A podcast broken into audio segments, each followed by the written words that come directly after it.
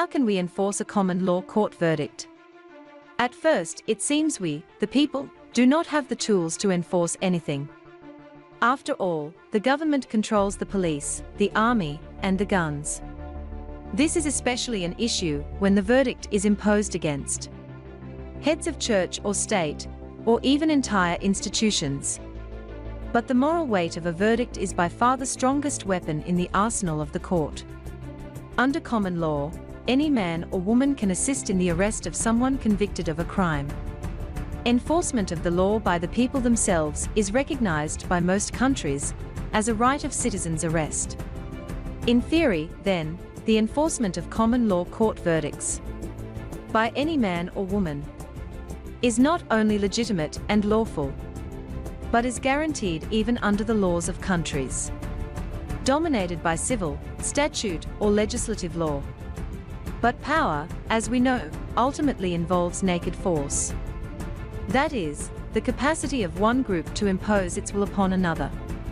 In Australia, the Law Enforcement Powers and Responsibilities, Act two thousand two, Section four, states that under common law the police have an obligation to act on a common law court indictment, unless this act otherwise provides expressly, or by implication.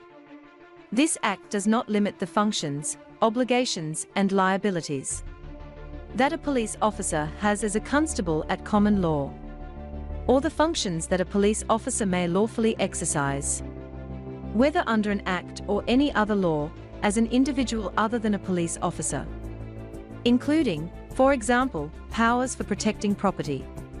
As well as the police, anyone can make a citizen's arrest if they witness someone committing an indictable offence.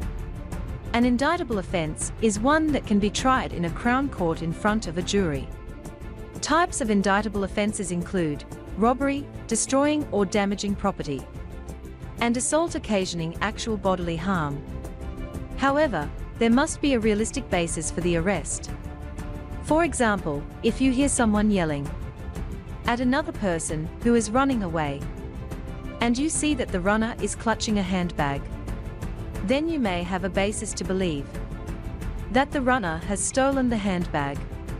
In most cases, these powers of citizen's arrest are used by security guards or other personnel performing their duties. The law also says you must only use force that is reasonably necessary when detaining the alleged offender. This means the force must be proportionate to the offence and not go beyond what is needed to prevent the person's escape. Use of force may be justified in cases of self-defence or to prevent the offender from escaping. Hugo Grotius, a sixteenth century pioneer of international law, said that legal principles acquired power only when backed by cannon fire. So, besides its legal and moral weight, what canons will back up and enforce the verdicts of our common law courts, especially when the firepower of those we are arresting and sentencing is apparently so much greater than ours? Another great pioneer, the Chinese general Sun Tzu, wrote millennia ago that in any conflict, power is not ultimately what you have materially, but rather psychologically, and the superior firepower of a much bigger enemy can always be negated with the right, unforeseen maneuvers. The fact that laws guard the rich and the powerful is not as important as the reality that any functional law rests upon its moral and political legitimacy. Once such legitimacy is weakened or gone, the laws and hard physical power of a state or church begin to crumble.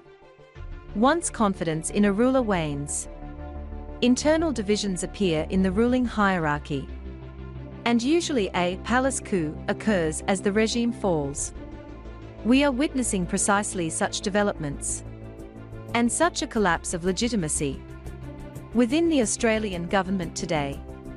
And so, the short answer to the question, how do we enforce our verdicts in the face of the power of the enemy, is simple.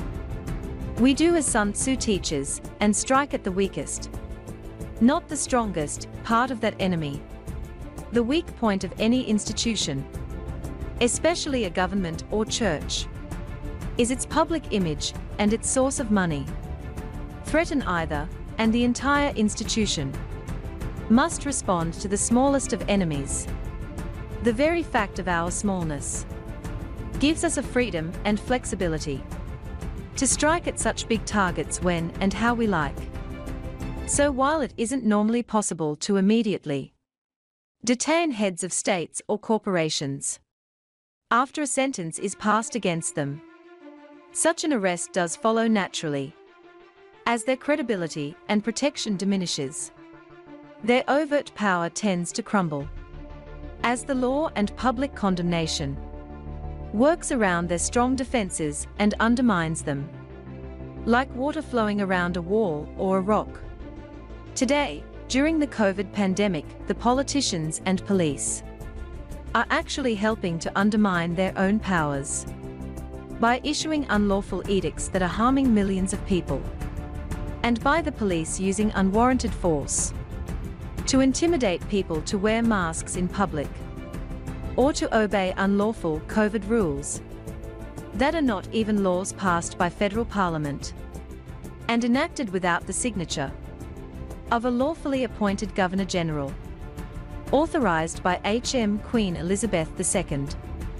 The point of any common law court verdict, after all, is not to target or imprison mere individuals, but to stop any threat to the helpless and to the community.